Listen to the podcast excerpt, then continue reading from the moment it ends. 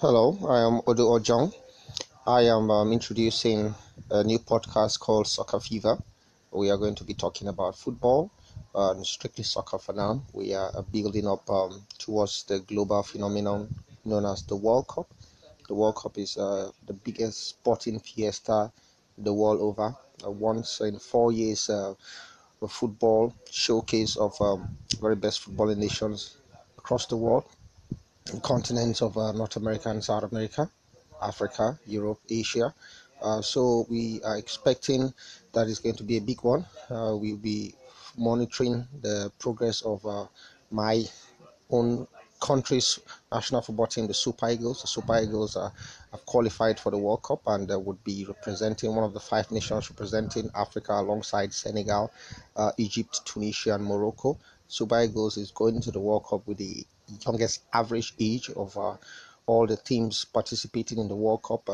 Nigerians are pretty excited about the chances of a young team that has players from Arsenal Football Club of England, Alexi Wobi, Chelsea Football Club, who just won the English FA Cup, Victor Moses. We have experienced hands like Michael Johnobi, the captain. We also have young players from the Italian League, the English EPL.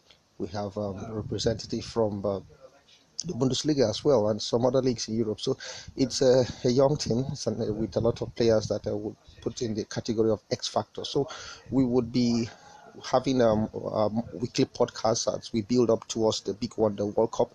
But then again, we would look at the friendly games for the Super Eagles in preparation for the World Cup. Nigeria would be squared up against DR Congo in the Port Harcourt city of Nigeria on the 28th.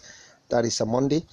And after which, on the 2nd of June, the Super Eagles would go to England at Wembley to take on the English national team, the Three Lions. That would be a big one. So, which the Super Eagles well in their preparations. We would also be analysing the UEFA Champions League final between Liverpool of England and Real Madrid. So, we would be watching this one closely, and we'll be discussing the best football actions for the summer. This is 27 May. Children's Day celebration, and we are waking up to a new day and realizing that Real Madrid Football Club side are now 30 times UEFA Champions League winners.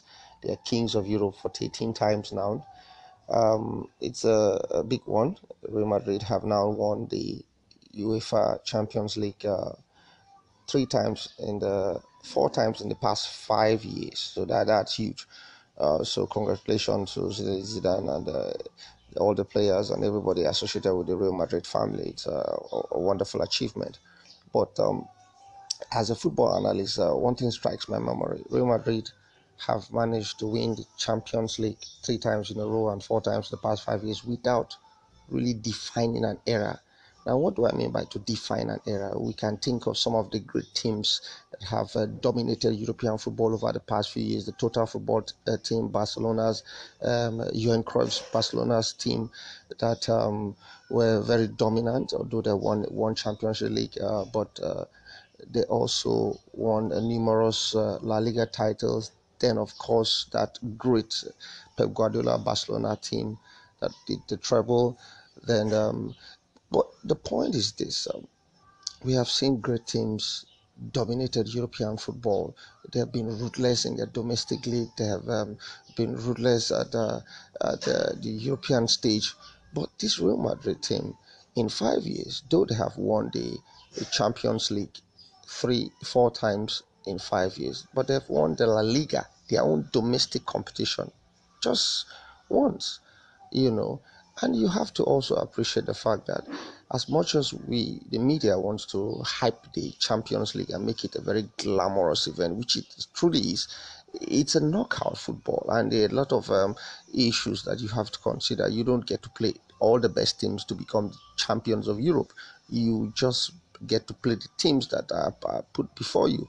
And a referee's decision is more crucial in a knockout competition than in a league competition. So how do you tell me that a team that finished 17 points behind one of the worst Barcelona teams we've seen in the past 5-6 years is truly the best team in Europe? How do you tell me that a Liverpool side that just managed to get into the top four is truly the best English team in Europe this season? So knockout football is glamorous, it has this edge about it and all that, there's no second chance. But to me, the true test of a team's strength still lies in their performance over 38 games in a league season, or 34 as the case may be in the Bundesliga. So we congratulate Real Madrid, but I don't necessarily feel that they are the best teams in Europe. I don't think that Real Madrid is more dominant force than Manchester City, perhaps, or even the Barcelona that they played in the same league together. And I see going forward that the UEFA Champions League would evolve, and like Asen Venger said in his parting shot when he left Arsenal, that a Super League is going to come up soon to replace the UEFA Champions League. And I think a Super League would take a league format that would involve the very best teams in Europe that would put themselves together as a league and play each other like we have in the regular domestic European season. So congratulations once again, but I still hold my opinion that Real Madrid do have won 4 in past 5 years, but they haven't defined an era, they haven't dominated an era, and you cannot look at that team and say that this is a team that really dominated an era in European football.